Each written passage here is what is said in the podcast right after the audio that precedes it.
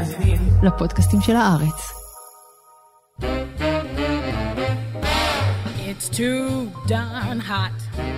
It's too... הצילו! כל מה שרציתם לדעת על משבר האקלים, אבל ביאס אתכם לשאול. שלום רב, גבירותיי ורבותיי! ברוכות וברוכים הבאים לפרק הראשון בסדרת הפודקאסטים שלנו כאן בארץ, בה אנחנו מנסים להבין מה זה בכלל אקלים, מהו משבר האקלים, ובעיקר מה כל אחת ואחד מאיתנו יכול וחייב לעשות כדי להציל. הצילו לא כזעקת עזרה, אלא כציווי לכולנו. חברות וחברים, יאללה, מתחילים. Too, too, too darn hot. It's darn hot. אני דוקטור ג'רמי פוגל, וכמו כל פרק יושב איתי כאן באולפן חברי היקר, איתמר ויצמן. איתמר, שלום רב. היי ג'רמי. עכשיו, איתמר, אתה ישבת על כל הנתונים, הבאת נתונים איתך, והם כולם מבוססים על מקורות מידע מהימנים, שזה קריטי, גבירותיי ורבותיי, בימינו. יש כל כך כל כך הרבה מידע היום. אין סוף מידע. כיף חיים, אבל כל כך חשוב להבדיל בין מקורות מידע מהימנים לבין אלה שהם ממש ממש לא. כך שאיתמר, כל פעם שאתה מביא לנו איזשהו נתון, אתה גם תפנה את הקהל הקדוש שלנו למקור שלו, נכון? נכון מאוד, ואפשר גם למצוא בפרטים על הפרק את כל אחד ואחד מהכישורים למאמרים והמחקרים. שמונה פרקים לפודקאסט שלנו.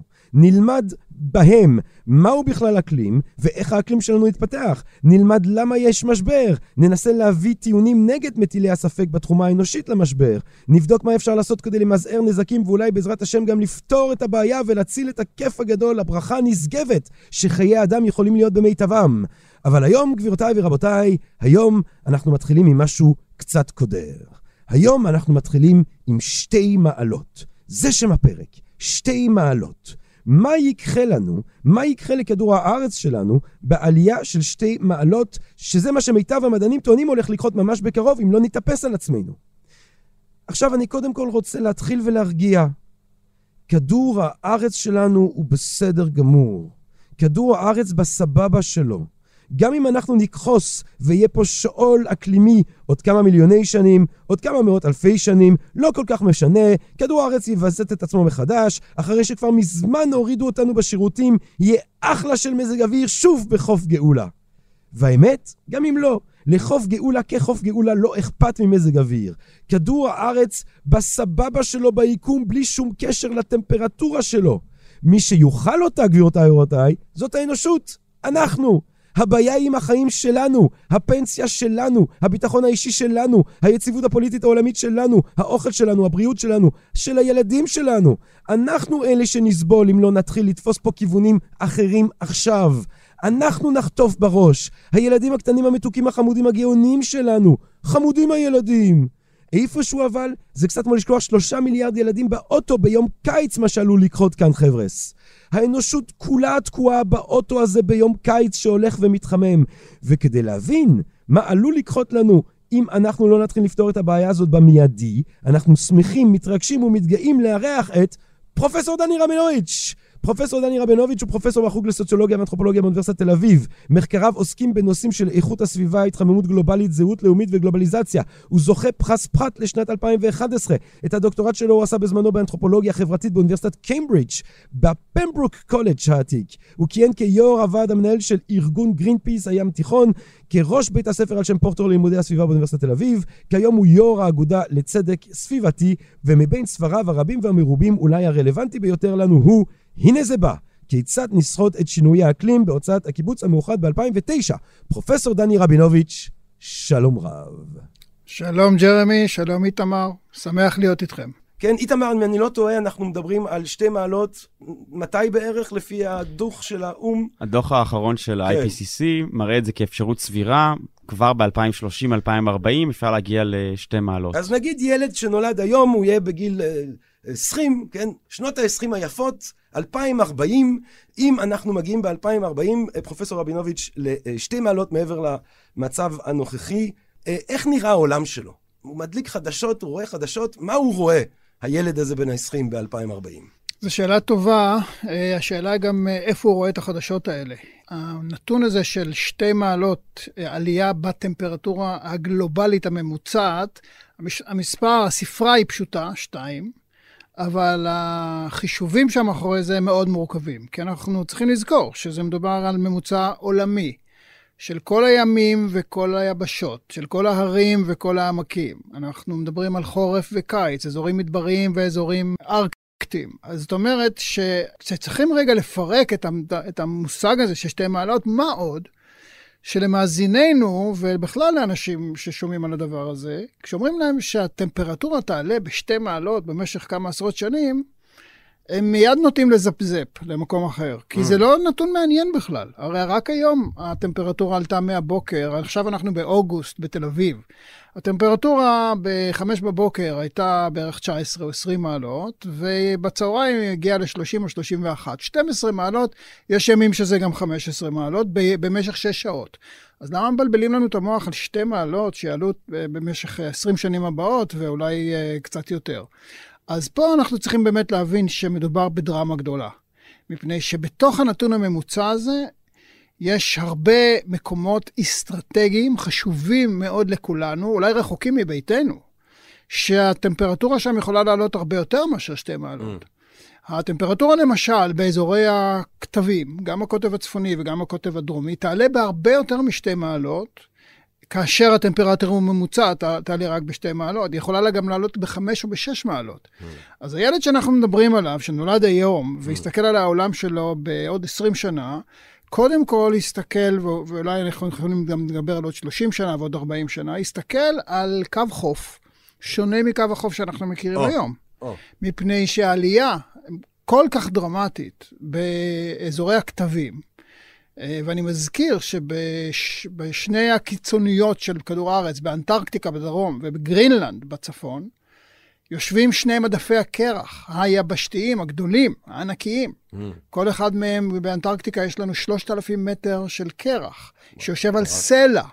עכשיו, אם הטמפרטורה שמה עולה ב-6 או 7 או 8 מעלות, אז אנחנו כבר יכולים להבין שזה מקום שכבר היום הטמפרטורה הממוצעת שלו היא לא מאוד גבוהה, היא אולי 5 אה, או 6 מעלות לאורך השנה.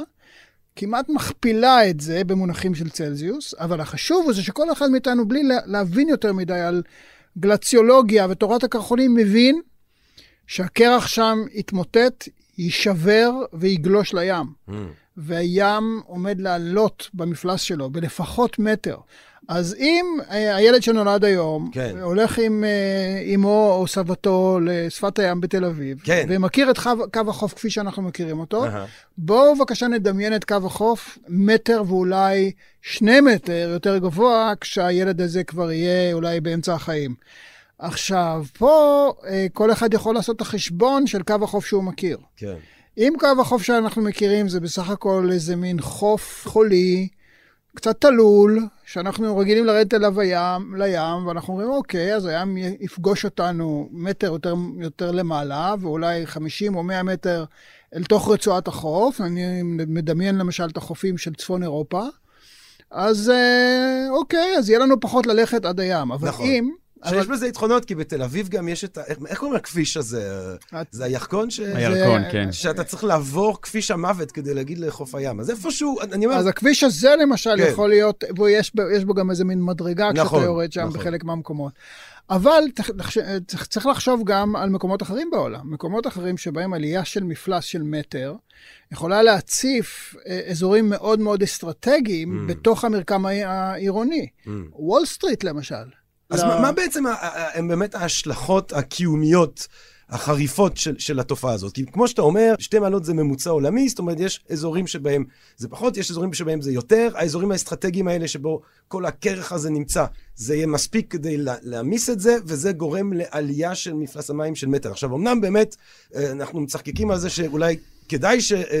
אה, אה, הירקון, אה, כפי שהירקון יהיה מתחת למים ויפה שעה אחת קודם, אבל, אבל מה, הם, מה הם באמת ההשלכות המסוכנות והמפחידות של הדבר הזה? ההשלכות המפחידות זה הרבה מאוד מתקנים שמאוד חשובים לכולנו, אבל אנחנו לא חושבים עליהם ביום-יום, ונמצאים על חוף הים, mm-hmm. יצטרכו להיות מוסטים. עכשיו, זה, לא, מאחר וזה תהליך שהוא, שהוא הדרגתי, זה לא, זה לא מצב חירום מהיום למחר, אבל תחנות כוח, למשל, ששואבות מי ים כדי לקרר את עצמן, או נמלים, או מסופים של אנרגיה, של, אה, של נפט, של גז, אה, דברים מהסוג הזה, יצטרכו לעבור שינויים משמעותיים, יצטרכו לשנות אה, מספנות ומזחים. Mm. את זה אפשר לעשות. כן. אז אנחנו אומרים שהילד הזה שנולד היום יכיר כבר קו חוף אחר, Mm. ואולי יכיר במ- במדינות מסוימות, מדינות יותר קטנות. יש יש- למשל, חשוב לומר, מבחינת נתונים, מצד אחד אנחנו רואים רחוק מפה, בדרום-מזרח אסיה, ערים קריטיות, ענקיות, מגה ערים, כמו שנגחאי, ג'קרטה, הונג קונג ואוסקה, יושפעו דרמטית ופשוט יימחקו. כן, יימחקו בתרחיש של שלוש מעלות. אני אתן עוד כמה דוגמאות קצרות מהנתונים. אה, אלכסנדריה, עיר לא רחוקה מפה, גם אה, חצי מטר יכול פשוט להציף את כל העיר, שמונה מיליון אנשים יהיו בסכנה, מדובר בעקורים שנמצאים אגב על הגבול של מדינת ישראל, ופה בישראל, דוח של עיריית תל אביב, דוח שיצא לפני שנה, מראה שבתרחיש של 2.5 עד 3 מעלות, גובה פני הים, מביא אותנו עד לדיזינגוף, יהיה חוף דיזינגוף מעתה. זה נכון מה שאיתמר אומר, יש לנו כ-750 מיליון איש ברחבי העולם שגרים בערי חוף. עם, עם אזורים שהתשתיות של, שלהם הן רעועות. Mm. אה, זאת אומרת, אה, יש, יש חלקים בבנקוק או בשנגחאי או במקומות אחרים שהתשתיות שלהם סבירות, וגם אפשר להעלות על הדעת שבמהלך העשורים הבאים אפשר יהיה להגן על חלקים נרחבים מהם, להעתיק דברים, לשנע וכדומה. אבל יש אזורים שלמים שהתשתיות שבהם הן אה, רעועות.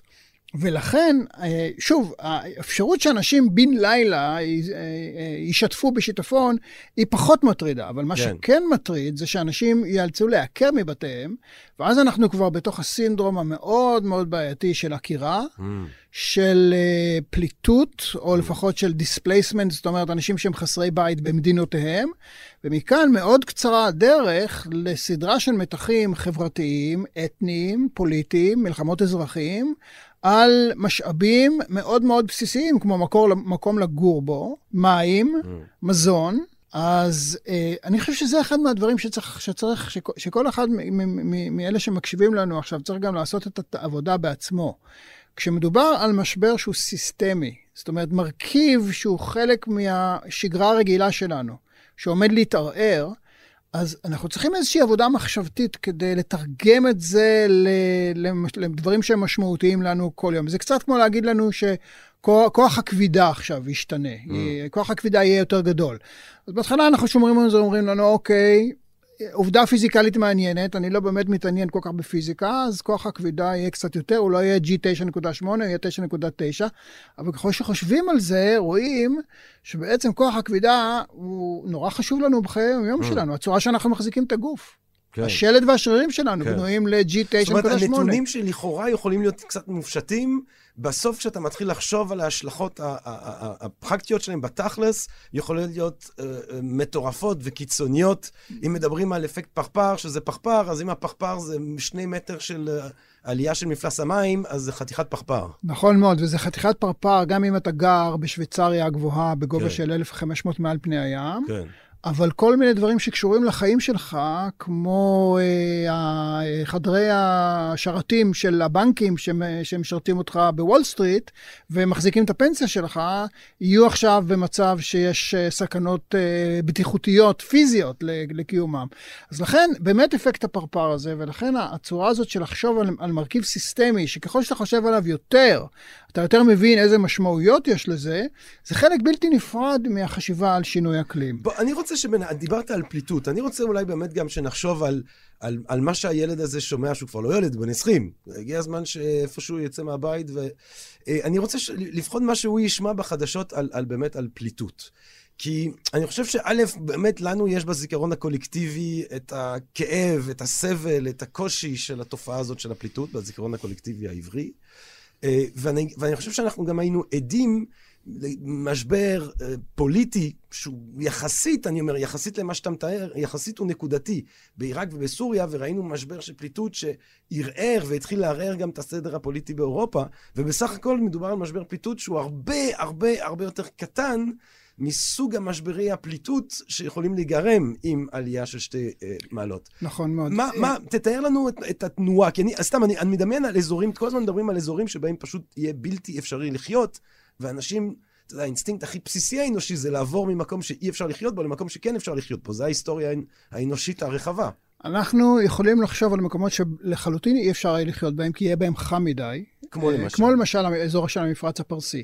שכבר היום הטמפרטורות הממוצעות בכווית, ביוני, יולי ואוגוסט, הטמפרטורה הממוצעת היומית היא 36-37 מעלות. הממוצעת היומית. זאת אומרת שיש שעות קרות גם באוגוסט בכווית, אבל זה רק יורד ל-23-24, אבל יש שעות חמות מאוד שזה מתקרב ל-50, 47-48, אז הממוצע הוא 36-37, וזה צפוי לעלות ב-6 מעלות, הטמפרטורה של הקיץ בכווית. זאת אומרת ששלושה חודשים באזורים של המפרץ הפרסי, יהיה לך טמפרטורה יומית גבוהה, המקסימום היומי במשך שלושה חודשים באופן קבוע מעל 50. כן. אז, אז זה סוג אחד של מצוקה, של אנשים שכבר אולי לא יוכלו לחיות במקומות מסוימים. יכול להיות שבמפרץ הפרסי, כי זה מקומות מאוד עשירים, אפשר יהיה לחיות גם בטמפרטורות האלה. יחיו כמו במאדים, אה, כאילו. כמו במין, במין, במין בועות כאלה מקוררות ומצוננות. נניח שזה יעלה על הדעת. למרות שאנחנו, אפשר לדאוג גם להם, מפני שגם הנפט לא יחזיק מעמד עוד, עוד הרבה זמן, אבל זה סיפור אחר. אבל יש מקומות אחרים שהם לא כווית ואבו דאבי וקטאר ו, ו, ואפילו ערב הסעודית מבחינה כלכלית. ואז אה, המקומות האלה, אני יכול לחשוב על אוכלוסיות אה, ברחבי אה, מזרח התיכון, זה צפון אפריקה, אוכלוסיות עניות כבר עכשיו, באזורים מדבריים, שגם היום, תחשבו על, על, על בדואים, או על, על, על, על טוארג, או על ברברים בצפון אפריקה, שגם היום חיים בתנאים, בתנאי קיצון, אבל, אבל הם ממשיך, יכולים לשרוד, ובתוך 20-30 שנה הם לא יוכלו לשרוד שם, והם ייאלצו לחפש מקום אחר. עכשיו, ההיסטוריה הזאת של קבוצות נוודים שנדחקות מתוך המדבר ומגיעות לאזורים היותר מיושבים, היותר חקלאיים, זה חלק בלתי נפרד מהמורשת של המזרח התיכון כבר 4,000 שנה לפחות. אנחנו מכירים את הסיפורים האלה, על גלים של נדידות ועל מלחמות שבאות כתוצאה מזה. אז זה סוג, סוג אחד של מצוקה שנובעת באופן ישיר מהעובדה שכבר אי אפשר לחיות באזורים מדבריים מסוימים. אבל אני חושב שיותר חשוב לנו, ולבחור שנולד עכשיו ויהיה בן 20 ומשהו בשנת 2040 או שנת 2050, הוא צריך לחשוב גם על מאיפה בא המזון שלו. Mm. המזון שלנו, אנחנו אוכלים היום בצורה, בצורה כזאת או אחרת את התוצרים של שבעה מיני צמחים עיקריים. שבעה מיני, מינים של דגנים. Mm. חיטה ושעורה, אורז, סורגום, דורה ועוד אחד או שניים, סויה. עכשיו, איפה מגדלים את המקומות האלה? לא במדבריות, אלא באזורים שהם בגבול האזור הממוזג. תחשבו על המערב התיכון של ארה"ב, תחשבו על אוקראינה ואזורים דומים ב- ב- ברוסיה, אזורים של רוחב גיאוגרפי של 40, 50, שיש להם את התנאים האופטימליים שמאפשרים לנו להתפרנס בעצם משבעה מינים של דגנים. אבל הם צריכים את התנאים שלהם. ומספיק שבמערב התיכון של ארה"ב, בעוד 20 שנה, הטמפרטורה תעלה ב-2 או 3 מעלות, נוכח למה שהיא נמצאת היום, כדי שהיכולת של העולם כולו לספק את צורכי עצמו במזון. אגב, שבעת הדגנים האלה משמשים גם כמספול לבעלי חיים, אז אלה שחושבים על, על, על אכילת בשר, אז הם גם כן קשורים ותלויים בדבר הזה. אז בעוד 20 או 25 שנה, אחד מהדברים שיאפיינו את החיים גם של מישהו שהוא נניח נולד במקום כמו ישראל, והוא חלק מהמעמד הבינוני, זה שאספקת המזון והשפע שאנחנו מכירים לאורך לפחות ה-50 שנים האחרונות, אפשר להגיד שלאורך 150 שנים האחרונות, עם הפסקות אולי בתקופות של מלחמות העולם, השפע הזה לא יהיה חלק מה... מהחיים שלנו. אולי הוא כן ימשיך להיות חלק מהחיים של מישהו שנולד לתוך המעמד הבינוני במדינה מתועסת ועשירה, כמו אחת ממדינות ה-OECD. כן. אבל בהרבה מאוד מדינות אחרות, מחירי המזון יכולים להגיע למקומות שהופכים את מרקם החיים ואת המרקם החברתי והפוליטי לבלתי אפשרי. אז אולי תתאר לנו באמת כאנתרופולוג חברתי, ממש את המרקם הזה. זאת אומרת, מעניין אותי איך, איך נראה להערכתך המלומדת, התפרקות של, של מרקם חברתי בעקבות משברים של פליטות ושל פליטות סביב מזון ושל מחירי מזון. אנחנו רק צריכים לחזור ל-2008, mm-hmm. לקפיצה של 30 אחוז במחירי המזון בעולם, שנבעה מזה שהממשלה האמריקאית פרסמה שלראשונה מאז שנות ה-40, מאגרי המזון האסטרטגיים שלה ירדו לרמה שיש שם מזון רק לשלושה חודשים ולא ל-11 חודש, כמו שבדרך כלל היה. זה שלח גלי הדף בבורסות המזון העולמיות והעלה את המחירים ב-30 עכשיו, אנחנו בישראל כמעט ולא הרגשנו בדבר הזה. Mm. מפני שהישראלי הממוצע, כמו האמריקאי הממוצע אגב, ואירופאי ממוצע, מוציא על מזון משהו בין 21 ל-25 אחוז מכלל ההוצאות שלו. אבל בפקיסטן, ובמצרים, ובווייטנאם, ובמקומות אחרים בעולם השלישי, משקי בית מוציאים 70 ו-75 ו-78 אחוז מההוצאה החודשית שלהם על מזון. עכשיו, תעלה את זה ב-30 אחוז, ותגלה מצב שבו אנשים יודעים היטב, גם אם הם, אה, הם לא משכילים במיוחד, אבל הם יודעים היטב שברמת המחירים הבאה, הם לא מצליחים להביא לילדים שלהם את ה-1,400 או 1,500 קלוריות היומיות שמשאירים אותם מעל פס הרעב. כן. עכשיו, איך זה, כל זה קשור לשינוי אקלים? המשבר שתיארתי ב-2008, שאגב, הביא אה, לגלי הדף פוליטיים גם במדינות ערב, בעיקר במדינות ערב העניות. במצרים היו מהומות לחם, מפני שהממשלה אמרה, אנחנו לא יכולים לסבסד את העלייה הזאת של 30 אחוז, אנחנו גם כן צריכים לקנות את הקמח שלנו, ובימים הראשונים הממשלה אמרה, אנחנו פשוט נעלה את מחיר הפיתות ב-30 אחוז, אבל אנשים יצאו לרחובות במאות אלפים ושרפו צמיגים, והממשלה הבינה שהיא לא יכולה לעשות את זה, אז פוליטי זה עוד היה מובארק, הוא אמר, אוקיי, אנחנו נחזור ונסבסד. זה קשור לשינוי האקלים, מפני ששינויים בטמפרטורות ובמצבים הסביבתיים, במצב הסביב, בתנאים הסביבתיים של המערב התיכון של ארה"ב, או של אה, אוקראינה ומרכז רוסיה, ששם מגדלים את רוב הדגנים בעולם, יכול לייצר שוב מצב של עלייה אה, מאוד משמעותית, מפני שהיכולת שה, ייצור המזון תרד, היא לא צריכה לרדת לאפס. אבל פרופסור רבינוביץ', אתה יודע, נגיד הילד שלנו הוא קצת אנוכי, הוא חי באיזה, הוא, הוא מתגלש במים בסוף רחוב דיזנגוף, נהנה מהחיים שלו, יוצא לברים שנותרו אה, בתל אביב. אה, המזרחית יותר.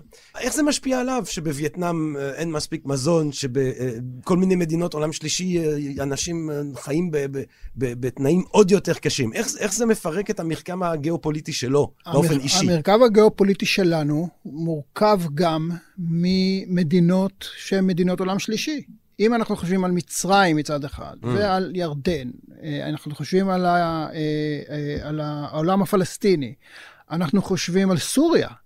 סוריה היא דוגמה מצוינת, מפני שבין 2006 ל-2011, סוריה סבלה מסדרה של, של בצורות עמוקות בקנה מידה תנכי, שיצרה בדיוק את תגובת השרשרת הזאת. זאת אומרת, צפון מזרח המדינה, ששם מגדלים את רוב התוצרת החקלאית, אנשים פשוט לא יכלו יותר להתפרנס מהחקלאות. הם לא עזבו את אה, דיר אזור ואת עיראקה, הנפות של צפון מזרח סוריה, מפני שהיה חם מדי או היה יבש מדי ולא היה להם נוח. הם, הם עזבו משם באופן סיטונאי, מפני שהם כבר לא יכלו להתפרנס. האדמה לא הוציאה מספיק לא יבול. לא היה מה לאכול. לא, לא היה להם מה לאכול ולא היה להם מה למכור. ולא היה להם מה למכור, זאת אומרת שהם חייבים, ודברים כאלה אנחנו מכירים גם במקומות אחרים במזרח התיכון. עכשיו, מה זה יצר? איזה תגובת שרשרת זה יצר גם בשביל אנשים בדמשק וגם אחר כך בשביל אנשים בירדן ובטורקיה ובאירופה? זה יצר נחילים של אנשים שעוזבים את מקומותיהם. עכשיו, פליטים זה פליטים זה פליטים, זה לא חשוב אם מה שגירש אותם ממדינתם ומבתיהם, זה מלחמה. או אה, רעידת אדמה, או משבר ראינו, מזון. ראינו ואם האלה. אנחנו חוזרים ל, ל, לילד התל אביבי כן, הזה, כן. אז הוא נמצא באזור שהגיאופוליטיקה שלו בתנאים של אה, רעב, של חוסר ביטחון תזונתי, של מיליוני ואולי עשרות מיליוני אנשים שלא יודעים מאיפה תבוא הארוחה הבאה של הילדים שלהם, ובוודאי לא יודעים לתכנן את העתיד שלהם, אה, מפני שהם חיים בתנאים של מחסור, אחרי 100 או 150 שנה של שפע שידענו, לפחות בתחום של המזון. אז גם החיים בצפון תל אביב, גם אם מדינת ישראל תצליח לשמר את עצמה בתור איזושהי מין בועה שמצליחה אה, לממן באיזושהי, באיזושהי דרך את, את המזון היקר, זה לא יוכל לעבוד באופן הרמטי בשום מקום, לא בישראל מול שאר המזרח התיכון, לא בארצות הברית מול אמריקה הלטינית, לא אפילו בסין מול השכנות האחרות שלה, וזה הולך להיות חלק בלתי נפרד מהחיים שלנו, מחסור מזון. אז, אז אני רוצה להבין למה, כי, כי באמת, ו, ו, ותגיד לי מה, אם, אם אני צודק בדבר הזה, אבל אני זוכר שהיו את התמונות המדהימות האלה של באמת נחילים, של עשרות אלפים או מאות אלפים אנשים, כן, שעושים את דרכם לאירופה. ואז פתאום אתה אומר לעצמך, כמו שאי אפשר לעצור צונאמי של מים, אה, אי אפשר לעצור מיליונים של אנשים שפשוט נעים. כדי לעצור את זה, אתה צריך לעבור למצב של משטר רצחני באופן קיצוני. זאת אומרת, אולי זה חלק ממה שהולך אה, אה, להשתנות. זאת אומרת, אם אמריקה תרצה להגן על עצמה במחאות מפני אה, מיליונים או עשרות מיליונים של אנשים שאין להם שום דבר מה להפסיד, היא תצטרך פשוט להיכנס אה, בהם באופן אלים נורא? זאת אומרת, אתה, אתה רואה דבר כזה קורה? עלייה של משטרים פשיסטיים על בסיס הצורך במחאות? אני בהחלט רואה דבר כזה. ואם אנחנו שוב רוצים לחזור ל, לילד שנולד השנה, כן, כן. ובאיזה עולם הוא עלול לחיות כן. ב, בשנות ה-40 ושנות ה-50 של המאה הזאת, אם התהליכ, התהליכים האלה, שעכשיו אנחנו מבינים יותר ויותר שיש יותר ויותר ודאות לגביהם, אם הם אכן יתפתחו, mm-hmm. ואנחנו חיים באזור, ב, בעולם, שיש בו אוכלוסיות ענק, שנמצאות במחסור אסטרטגי, לא במחסור של כמה ימים או כמה שבועות, אלא שמסתכלים על העתיד ואין מה לצפות שהאדמה היבשה הזאת אה, תצמיח לנו אוכל, אז החשש הוא קודם כל לאוכלוסיות עצמן, העניות בדרום, שלא יוכלו להאכיל את עצמן, אבל זה, זה ייצור באופן כמעט בלתי נמנע מטמורפוזה גם של הצורה שהם מסתכלים על החיים בצפון. Mm. כי הצפון עכשיו ית, ית, יתכנס לתוך עצמו מתוך, אה, מתוך איזו משימה עליונה להגן על עצמו. ומה שראינו למשל אצל טראמפ, כן. ביחס שלו למהגרים, כן. שברוב המקרים זו הייתה בעיה מומצאת. זאת אומרת, הוא היה צריך להמציא את העובדה שהמקסיקנים הם אה, גנבים ואנסים ורוצחים, כדי ליצור באמת את אה, רעיון הקיר האימתני כן. אה, וגירוש הילדים והפרדתם. כן. החשש הוא זה שאם התהליכים האלה של שינוי אקלים אכן מובילים אותנו לכיוונים של מצוקות מזון ומים בקנה מידה ענק, אז ה, לא יהיה צורך כבר בטראמפ שימציא את, ה, את, ה, את האיומים האלה כאיומים אה, וירטואליים שמגיעים ממוחו הקודח ועובדים נניח רק על 30% מהאוכלוסייה, אלא שאתה כבר אתה תמצא אה, אוכלוסיות גם הרבה יותר סבירות, שאולי היום הן ליברליות. ואפילו אם יש להם רעיונות אה, הומניסטיים, הומניסטיים על, אה, על אחריות וסולידריות אה, בינלאומית, בלי הבדל דת, גזע ומין. אנחנו עוזרים לאנשים כשהם רעבים, שולחים להם חבילות מזון ומטוסים עם, עם, שקי, עם שקי קרח. אנחנו יכולים להעלות על הדעת עולם שהמצוקות הרגיונליות שלו הם כאלה, שהם עושים גם, שוחקים גם את הסנטימנט הזה. וזה כבר עולם שמבחינה ערכית ורגשית, כן. נורא קשה להרבה מאיתנו אפילו לדמיין אותו. זה מין עולם של מלחמת קול בקול. שאנחנו, אה, אה, התכנסות לאומית, מעמדית, זהו, להגן על עצמך כן. ועל האנשים ש, ש, שסביבך, עולם שלהרבה אנשים, אני יליד שנות החמישים, וגדלתי לתוך עולם ש, שהאידיאלים האלה של סולידריות אה, אוניברסלית ושל עניין ב, בכל, אה, בכל התרבויות ורצון לעזור לאנשים באשר הם אנשים, זה חלק מה-DNA שלי. כשאני חושב עכשיו על זה שהילדים שלי או הנכדים שלי יגדלו בתוך עולם שזה יתהפך ופינה את מקומו לאיזה מין... עולם של, של מלחמות, של סבל, של כל הזמן אתה מגן על המעט שיש לך, או שאתה חושב שיש לך. זה מחיר אה, ש, ש, ש, שרבים מאיתנו לא מצליחים להתחיל להבין אפילו, שגם הוא מתחבא מאחורי הפינה של שינוי האקלים. Mm. איתמר. כן, יש נתון מאוד מעניין, שעל כל חצי מעלה החל משתי מעלות, יש פי שתיים יותר מלחמות. זאת אומרת, כחלק מהניסיון לחשב את המחיר של האלימות כחלק מההתחממות, אנחנו רואים את זה. דיברנו מקודם גם על דגן ועל בכלל על um, תוצרת חקלאית. בשלוש-ארבע מעלות אנחנו רואים תרחישים של חצי מהדגן שיש היום, שאמור לספק מזון לשמונה מיליארד אנשים, פשוט אין אותו. בוא נדבר באמת קצת... פשוט ב- אין אותו. בעקבות הדבר הזה של, של המלחמות. כי... כי באמת אני, אני, זה גם נתון מוחכב, זאת אומרת, איך אפשר בכלל לחזות את, בוא נגיד, הגברה של תופעות אלימות בכלל ומלחמות אה, בפחת? אה, זה מהספר של דייוויד וולוס ווילס, Uninhabitable Earth, אה. זה מבוסס על אה, דוח של האו"ם. איך, איך, איך האו"ם יכול להחליט כמה מלחמות יהיו פחות או יותר? איך בכלל אתה, ברמה מדעית אתה נוגע זו- בדבר הזה? זו שאלה נורא מעניינת, וה, והראשון שעלה על הקשר שבין שינוי אקלים למלחמות היה דווקא ה-CIA. Hmm. מיטשל, שהיה אבי מלחמת הכוכבים, זה אה? שבשנות ה-90 בנה את, המע... או הגה את המערכת הזאת של כן. הטילים הבליסטיים לא, הבין-יבשתיים. לא הסרט. אה, לא הסרט, כן. אלא ממש בפנטגון. ב-95 עמד בראש צוות שהסתכל על שינוי אקלים, Mm. מאוד מוקדם. מעניין. והדוח הזה נכתב והיה מוכן כבר ב-95, אבל האמריקאים ישבו עליו, לא פרסמו אותו עד שמונה שנים יותר מאוחר. מה הוא אמר? הוא אמר כבר ב-95, שבמאה ה-21 הסיבה המרכזית, הר- הראשונה, הכי נפוצה לאי, לאי יציבות גלובלית, אסטרטגית, גיאו-אסטרטגית, תהיה שינוי אקלים. עכשיו, למה זה משהו שמכה אותנו פתאום כמכת ברק?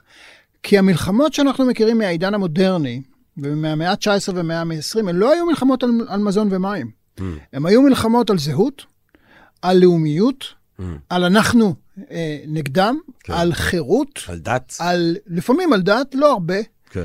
אה, אבל על חירות ועל חשש משעבוד. כמעט אנחנו כבר לא מכירים את המלחמות האלה שבהם אנשים יוצאים לנדידות גדולות, נדידות העמים הגדולות של המאה השישית והשביעית שהביאה לאובדן האימפריה הרומית. הייתה נדידה של אנשים שמסיבות כאלה ואחרות כבר לא יכלו להתקיים במרכז אסיה והם יצאו לדרכם. כן. לנו נורא קשה להעלות על הדעת את הדבר הזה, וזה גם מתחבר למשהו שהוא, שהוא, שהוא נורא ראשוני ונורא מיידי אצלנו. כשאנחנו חושבים על זה שפעם בדור אנשים יוצאים למלחמה על הזהות שלהם, או על זה שהם מרגישים שמישהו אחר אה, מונע מהם חירות, אז אנחנו באמת מבינים את זה כאל אירוע שעומד בפני עצמו, שהוא היסטורי. אבל, כש, אבל לאכול ולשתות אנחנו עושים שש פעמים ביום. Hmm. וכשאנחנו מעלים על הדעת אנשים שעכשיו ילבשו מדים ויחמשו צבאות כדי להבטיח לעצמם שלוש שנים קדימה את מקור המים, את, את מאגר המים האסטרטגי של המדינה שלהם, אנחנו מיד מבינים שיש כאן משהו ש, ש, שלא הכרנו מההיסטוריה של המאה, 200 שנים האחרונות. נורא קשה לנו להתמודד עם זה, זה נורא מפחיד. כן. כי זה מאוד טוטאלי. אנשים יעשו הכל אנחנו יודעים, אנחנו יודעים מה זה. כל אחד מאיתנו היה פעם רעב נורא, אני יודע מה, כי לא בא האוכל לפיו, כי, כי מישהו שכח להביא אוכל לטיול, אז, אז, אז הוא הלך 18 שעות והיה נורא רעב. אבל אנחנו מבינים מה זה רעב אסטרטגי ולאן זה יכול להוביל אנשים, זה מפחיד אותנו. Mm. ולכן העניין הזה של המלחמות שאיתמר הזכיר קודם, והחישוב הזה שעל כל חצי מעלה נוספת של התחממות, המשמעות היא כמה פחות מזון יש, Mm. וכמה, ובאיזה נקודה, ובעיקר באיזה אזורים בעולם. היעדר המזון יכול להיות מתורגם ברגע ספציפי, ברגע קריטי, ברגע גורלי, לאנרגיה שמובילה למלחמה. על איזה גורם משותף ההתפרקות אה, או הכחיסה אה, תיפול. זאת אומרת, אפשר להגיד, טוב, אז, אז בעצם כל מדינות הלאום אה, ייסגרו, אתה יודע, ישראל יהפוך להיות, כל מדינה תהפוך להיות סוג של גטו שבה אתה ממש מגן על עצמך מפני כל דבר, אבל השאלה אם גם בתוך המדינות, מה יכולים להיות ההשלכה, נגיד, בתוך החברה הישראלית, אם הילד הזה הוא ילד ממעמד גבוה, אם הוא ילד ממעמד נמוך, איך בתוך החברה הישראלית אתה חושב שהדבר הזה מתגלגל? בתוך החברה הישראלית וגם בחברות אחרות. אה, שינוי אקלים זה משהו שקשור בחבל הטבור שלו לאי שוויון, לכל מיני סוגים של אי שוויון. גם במידת האחריות שיש לאוכלוסיות שונות להיווצרות המשבר. יש אוכלוסיות שאורח החיים שלהם כרוך בפליטה מאוד גדולה של, של גזי חממה לאורך עשרות שנים, ויש אוכלוסיות אחרות אתה יודע, מדינה נכשלת באפריקה, שיש בה חצי תחנת כוח ו, ומעט מאוד מכוניות, והיא כמעט ולא פולטת. אז יש אי שוויון ברמת האחריות, וכמובן אי שוויון בחשיפה. אה, מפני שיש מי שיסבלו יותר, יסבלו, יסבלו פחות. זאת אומרת, ו... מדינות עניות גם אה, פחות, פחות חיממו את העולם, וגם ישלמו את החשבון של המדינות העשירות. נכון, אבל אני דווקא רוצה ללכת עם זה לכיוון שאתה אמרת, כן. והוא בתוך מדינות. כן. גם בתוך מדינות אתה יכול לראות את ההבדלים האלה. יש כן. אוכלוסיות עשירות שחיות ברמת חיים מאוד מאוד גבוהה, עם אה, מכוניות אה, מהירות ובתים גדולים ומטוסים פרטיים, ויש אוכלוסיות אחרות שחיות בדירת שני חדרים ונוסעות באוטובוסים. ולא נוסעות לחוץ לארץ אף פעם, ולא שורפות uh, כל כך כן. הרבה דלק. אז... ו- אז וגם מתקשות למלא את המקרר כמו שצריך כבר נכון עכשיו. מאוד, ו- נכון מאוד, ובכל הדברים האלה הם יוצרים מיד אי שוויון. ואתה יודע, אני, אתה, אתה מבקש ממני לצפות איך תיראה ההת- ההתמוטטות של הרקמת חיים הזאת. כן. זה, זה קצת כמו להסתכל כן. על בניין, שעומדים עכשיו, אה, בניין ישן שרוצים לפוצץ אותו, נכון. ולהגיד, בוא תתאר לי בדיוק מה יקרוס קודם. כן, זה נורא קשה. זה נכון. דינמיקה שאולי אנשים שנורא מקצועיים בזה יודעים להגיד לך שהקומה הזאת תנטה לפני הקומה האחרת, אבל כש, כשהולכים לכיוון של קריסה, אז נורא קשה לצפות איך זה נראה. אני תמיד נזכר במאמר שקראתי לפני המון שנים, הוא השפיע עליי, ואחת מהסיבות שהפכתי להיות גם איש סביבה, הוא נכתב על ידי כלכלן אמריקאי בשם קנת בולדינג. וקנת בולדינג קרא למאמר שלו, מה יקרה לספינת החלל שנקראת כדור הארץ. כן. למה הכוונה? הוא אמר, ספינת חלל, אנחנו יודעים, הוא כתב את זה ב-68, אבל כבר היו חלליות אז. הוא אומר, ספינת חלל זה דבר נורא נורא פגיע. הוא קטנטן, יש בו משאבים נורא מעט, לוקחים קצת, קצת אוכל מכדור הארץ, וקצת אנרגיה, וקצת מים.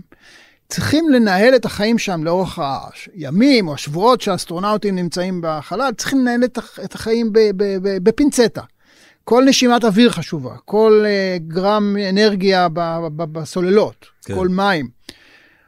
אומר, אסטרונאוטים יודעים לנהל את ספינות החלל שלהם, ולכן הם שורדים. מה הבעיה עם כדור הארץ? שגם כדור הארץ הוא ספינת חלל. Mm. גם הוא מוגבל במשאבים שלו. יש לו את כמות המזון, את כמות המים, כמות האנרגיה שיש בו. אי אפשר לחדש אותה. אבל אנחנו ממשיכים להת... להתייחס אליה לא עם אתוס של אסטרונאוטים שסופרים כל גרם, אלא עם אתוס של קאובויים. הקאובוי האמריקאי שיוצא לחזית של המערב התיכון, והוא רק רוצה לשלוט על יותר שטח, לגדל יותר פרות, לצרוך יותר. אין מגבלות. יש כן. מספיק מים, יש מספיק עשב. כן. הוא אומר, אנחנו עם, ה, עם הנעליים הכבדות והמסומרות של הקאובויים נכנסים ברגל גסה אל תוך אה, ספינת החלל, ולכן אנחנו צפויים להתמוטטות. אבל הדבר הכי מעניין שהוא אומר במאמר הזה, זה שההתמוטטות תהיה חברתית. או, הוא אומר, כשה, כשספינת החלל תתחיל לסבול מהמצוקות האלה, ייגמר כן. האוויר, כן, ייגמר המים, כן, אה, הבטריות ייגמרו ויה- ויהיה קר נורא. כן. עוד לפני שאנשים ימותו מהדברים האלה, הם יתחילו לחשוד אחד בשני. כן. אולי לא יש איזשהו מאגר של כמה ליטרים מים שאני לא יודע עליהם. כן. אולי ההוא נמצא, יש לו איזה פרוטוקול סודי שהוא מצב יודע... הטבע של הובס איפשהו. מצב הטבע- מלחמה הוא- של הכל בכל. הוא אמר שההתמוטטות תהיה חברתית, וזו הסכנה הכי קשה, והיא תקדים את ההתמוטטות הפיזית. אני חושב שזה דבר שהוא התשובה, היא לא מספיק מדויקת, היא לא מספיק uh, מפורטת כמו שביקשת ממני, אבל אני חושב שזה הכיוון שאנחנו צריכים לחשוב אבל- עליו אבל אני רוצה- אני רוצה בעולם אותך- שעובר שינוי אקלים. יש, מאיימת עלינו קטסטרופה פיזית, כן. אבל אנחנו עוד לפני כן נתחיל לריב על השיירים, על הפירורים. אבל אה, אני רוצה לאתגר אותך באמת בנקודה הזאת. כי אם דיברת על המומחים האלה של קריסה של בניינים, אה, אז פרופסור רבינוביץ', אתה כ- כ- כאנתרופולוג, כסוציולוג, כן, ההשערות שלך, הם, גם אם הם מן הסתם רק השערות, ועד שהבניין הזה לא יקרוס, והלוואי שהוא לא יקרוס, אבל בשתי מעלות הוא עלול להתחיל לקרוס, אנחנו לא, נב- לא נדע בדיוק איך הוא קורה. אבל עדיין אני חושב שההשערות שלך הם לפחות השערות מלומדות, הם ניחושים מלומדים. בוא, בוא נדבר על, ה, על ההתמוטטות הזאת. איך חברה מתמוטטת? איזה אולי, אולי הדוגמאות אה, אה, אה, אחרות שאפשר מהם להשליך השערות מתוך הניסיון והמחקר שלך שאתה יכול לתת לנו? איך זה נראה התמוטטות אה, של חברה בעקבות כל המצוקות האלה אה, שההתחממות אה, אה, של שתי מעלות בממוצע בעולם אה, יובילו אליהן? אני חושב שקודם כל אני מקדיש אה, הרבה תשומת לב לעניין של ההתמודדות התודעתית. או, יש משהו שקורה ממש בשבועות האלה, אני חושב. אנחנו מדברים עכשיו, זה אמצע אוגוסט 21, וממש בימים האלו יצא הדוח השישי של הפאנל הבין-ממשלתי לש- לשינוי האקלים. אני חושב שמה שמיוחד בו, זה שבפעם הראשונה הוא נותן ודאות שלא הייתה קיימת לפני כן, והוא כן. מאוד פסקני וחד משמעי. היו חמישה דוחות שלפניו, שהם כל הזמן אמרו, יש אפשרות כזאת, יש אפשרות אחרת. היום אנחנו במצב שיש הרבה יותר ודאות, והוודאות הזאת לגבי עוצמת שינוי האקלים וההשפעות שלו, והוודאות הזאת באה בד בבד גם עם זה שאנחנו מוקפים ב-2020 ו-2021, וגם, וגם הקורונה עזרה לנו לאיזו תחושה כזאת של אפ- אפוקליפטיקה, אבל אנחנו מוקפים בהמון תופעות פיזיות. גלי החום האלה שמגיעים ל-55 מעלות בקנדה, כן. השריפות במערב ארצות הברית ובאוסטרליה וביוון, ובסיביר, ובסיביר. קוטב הצפוני שנסחף. נו- נוצר איזשהו מצב תודעתי חדש, כן. שהמידע המדעי מצטלב אצל רבים מאיתנו במידע התנסותי. אולי אנחנו לא היינו בתוך הלהבות שעטפו את איי יוון, אבל כולנו, אבל חלקנו היינו באיי יוון ויש לנו זיכרון מהאיים הירוקים והכחולים האלה, אז זה הופך להיות למשהו מאוד אישי. אז הדבר הראשון שאני חושב שהוא יהיה הטריגר להתמוטטות הזאת שאנחנו מדברים עליו, זה שמצב התודעה אחר, יהיה אחר. אנחנו junkies של העתיד. כן, העתיד נראה לנו תמיד חיובי, קדמה, קדמה. התפתחות. הקדמה. כן, יהיה תמיד יותר טוב. כן. כשאנחנו נהיה בוודאות שהחיים שלנו הגיעו לאיזשהו מדרון שהולך ונעשה יותר ויותר תלול, הסיטואציה התודעתית שלנו תהיה לגמרי אחר, וזה המרכיב הראשון של ההתמוטטות. אנשים יהיו מיואשים, אה, חרדה, דיכאון, נ- נכון מאוד. עכשיו, מגפתי. בדיוק, אני חושב ששוב, אה, אה, חלק מהסנטימנטים שאנשים הרגישו בנקודות כאלה ואחרות לאורך אה, משבר הקורונה, כן. אה, נותנות, נותנות איזושהי אינדיקציה לדבר הזה, כן. עם, עם הרבה אינדיקציות על, על יותר דיכאון, על יותר איזו גישה יותר שלילית לעתיד. כן. עכשיו, מתוך זה נגזר הרבה, כי כשאתה מסתכל על העתיד שלך. כן. כאדם אינדיבידואלי, או גם כשאתה חושב על הקהילה המיידית שלך, ואתה חושב על עתיד שהוא יהיה עתיד איש פחות טוב, אז אתה כבר מיד נכנס למוד של התגוננות ולשמור על המעט שקיים, בשבילך, בשביל ילדיך. עכשיו, המוד הזה של התכנסות זה גם כן דבר שלא הכרנו אותו בתוך העולם החברתי והערכי והסוציו-אקונומי של העידן המודרני. העידן המודרני לימד אותנו שהשפע קיים וכנראה מובטח, ואולי אפילו יגבר, ולכן אנחנו יכולים להפנות חלק מהאנרגיה שלנו לסולידריות, לנינוחות אחד אבל מול השני. זה השאלה, אתה חושב ש, שהמהפך התודעתי הזה, זאת אומרת שיש לו גם אולי חשיבות חיובית, כי זה שאנשים הופכים להיות יותר מודעים למצב החירום, יכול גם להוביל אותם לפעולה. מאוד. אז השאלה היא כזאת, הרי זה גם השאלה של, של, של, ה- ה- נגיד הדיון הפילוסופי בין הובס לרוסו, הובס חושב שמצב הטבע זה מצב של מלחמה בהכל בכל, כולם נלחמים נגד כולם, אה, וגם אם היום אין מלחמה אז תהיה מחר, כן, הוא משווה את זה לגשם באנג- טוב, באנגליה, הוא כותב באנגליה. מצד שני רוסו אומר, לא, המצב הטבע זה מצב שבו בני אדם הם אצילים. ו...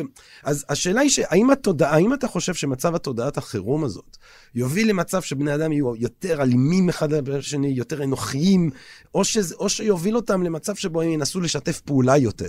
אני חושב שההבדלים בין הובס ורוסו, אנחנו נוטים לחשוב עליהם כמשקפים אה, גישה פילוסופית אחרת, כן. כמעט מקוטבת, אחת נגד השני. מצד אחד הובס, מצד שני רוסו. עכשיו כן. בוא נחשוב על הובס ורוסו לאו דווקא כאנשים שהאוריינטציה הפילוסופית הערכית הבסיסית שלהם שונה, אלא הצורה שהם מבינים את העולם הפיזי שסביבם הוא אחר.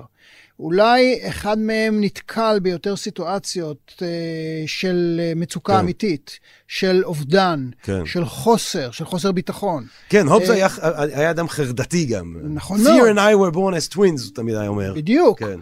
אז, אז בלי להיכנס עכשיו לניתוח כן. פסיכולוגי, אבל אני, אני כן חושב שאחת מהסכנות הגדולות שכרוכות בשינוי האקלים, שאנחנו מתקרבים לעולם יותר אובסיאני, כן. כן. במובן שלא שפתאום כולנו נעשה איזושהי המרה של הפילוסופיה הבסיסית של החיים שלנו ונהפוך, נאמין יותר ברעיונות של הובס, כן. אלא שאנחנו נחווה סביבנו עולם, אפשר אפילו להגיד באופן אובייקטיבי, שהיכולת שבו, שלנו להגן על עצמנו, להכיל את עצמנו, לספק את צרכינו הבסיסיים, היא כבר לא מה שהיא הייתה קודם. אולי אנחנו לא רעבים כל יום, אבל אנחנו נמצאים במחיצתם, בתוך אה, ספירה שבמרחק של 100 או 200 או 300 קילומטר מאיתנו יש המון אנשים רעבים, או המון אנשים שאין להם מים. Mm. זה דבר שיכול להפוך גם את הרוסויאני הכי מושבע להובסיאני. זאת אומרת, אנשים, את- את- אתה, הנטייה שלך תהיה לומר שאנשים בתנאים קיצוניים כאלה יהפכו להיות, ייכנסו למוד של הישרדות, ומוד של הישרדות זה מוד שיש בו פחות חמלה,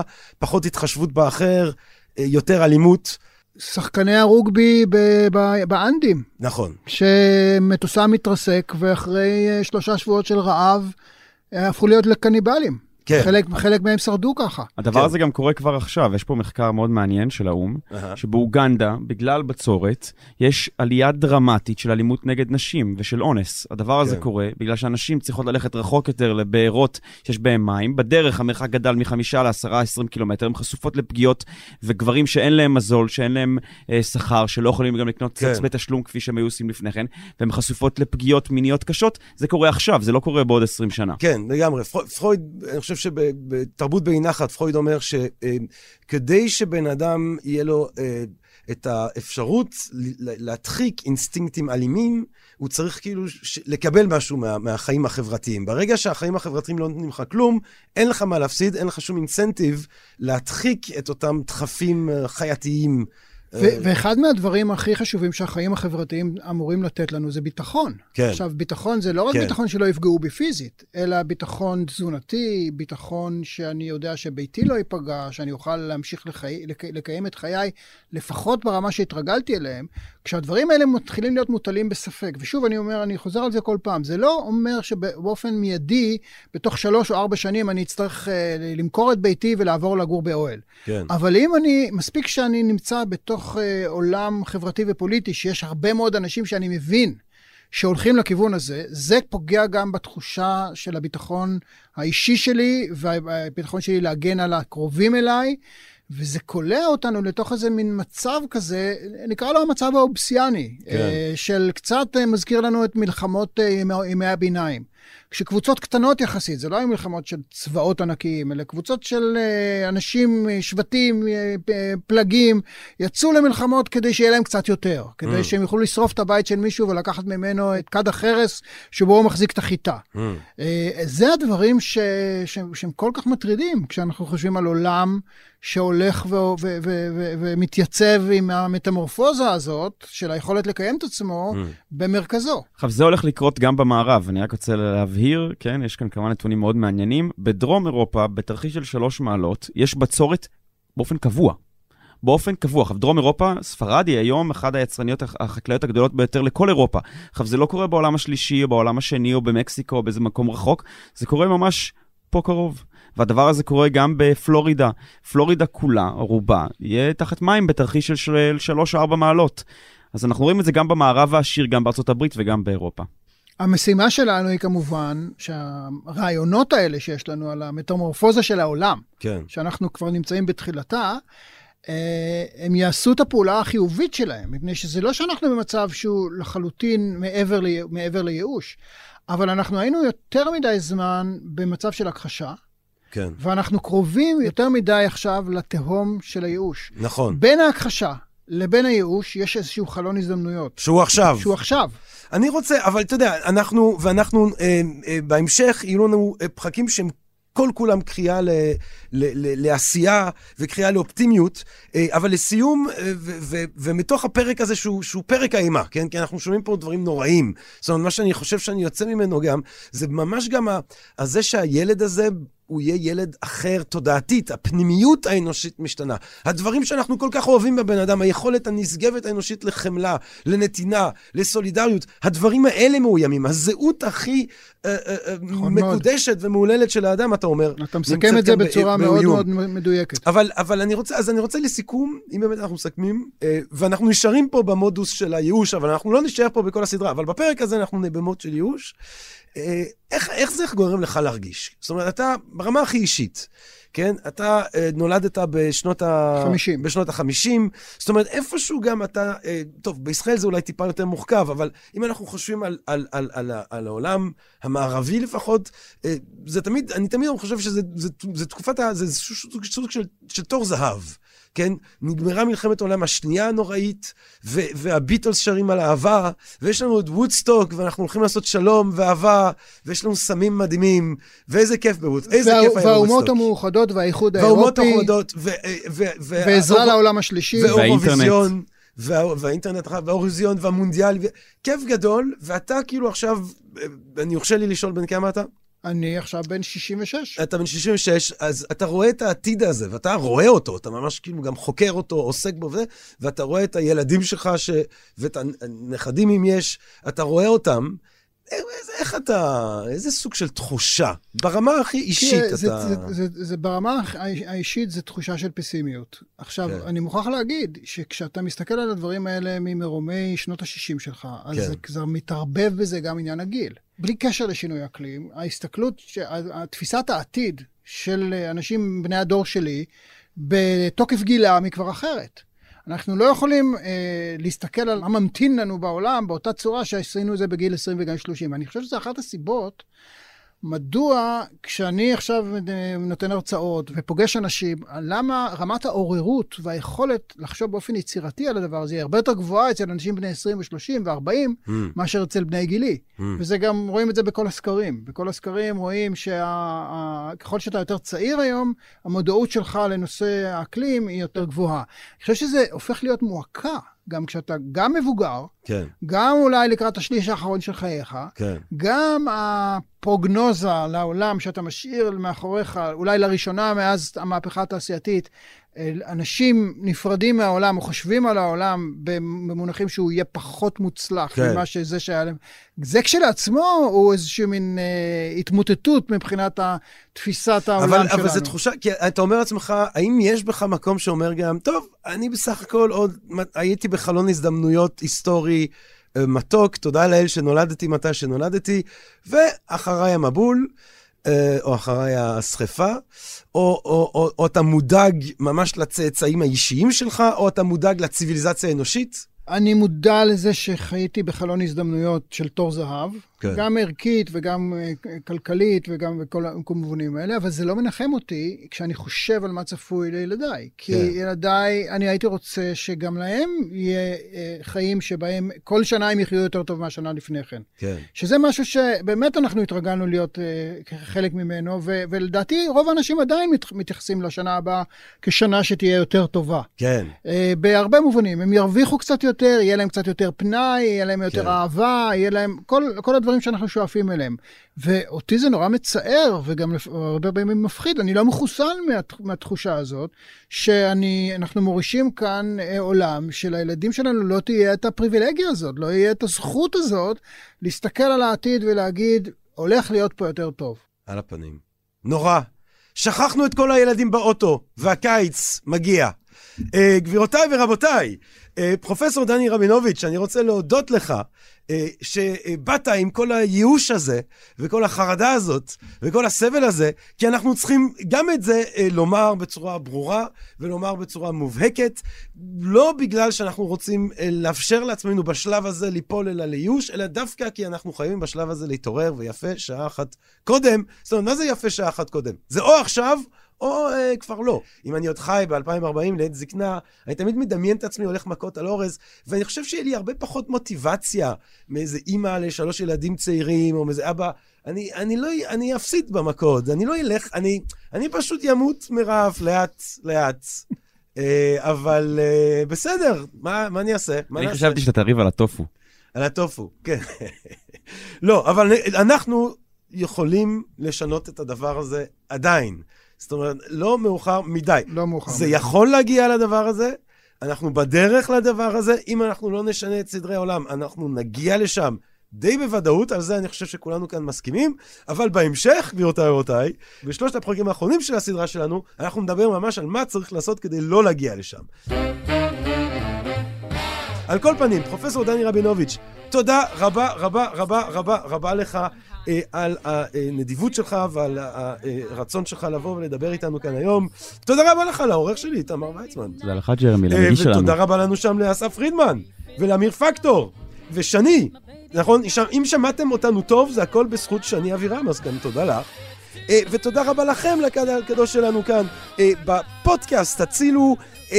מה אני אגיד לכם? מצפה לנו פרק מדהים עכשיו על מהו בכלל האקלים עם דוקטור ליה אטינגר. לא להתייאש, כי בהמשך יש גם פתרונות. בינתיים, רק בריאות, רק אהבה רבה, ונשתמע.